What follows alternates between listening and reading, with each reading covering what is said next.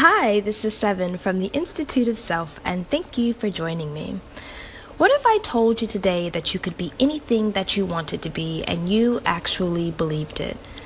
What would you do? Who would you become? And what could we all expect to happen? Now, I want you to stay in that moment and visualize yourself existing as that person. What are you doing? Who are you surrounded by? And what actions are you steadily completing?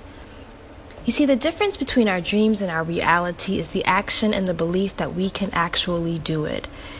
If you believed it to be true that you were guaranteed to become the person you see yourself becoming, how would you go through life? And when bad days arose, would you still question yourself and everything, including its outcome? Now, let's take this for example. Suppose you say that you wanted to become a successful engineer. But in pursuit of this goal, you were told in advance that there were a few things that were going to happen. And these things were not at all pleasant. Some were good and some were very bad. But in the end, you were given exactly what you wanted, exactly how you imagined.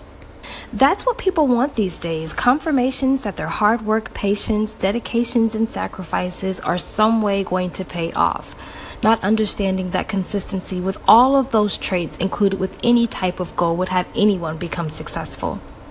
You are all granted today what you wish to become with hard work, dedication, sacrifices, and patience. And I challenge you all to make it happen. So go out there and do it. This is Seven from the Institute of Self, and thank you again for joining me. Take care and have a great one. Bye bye.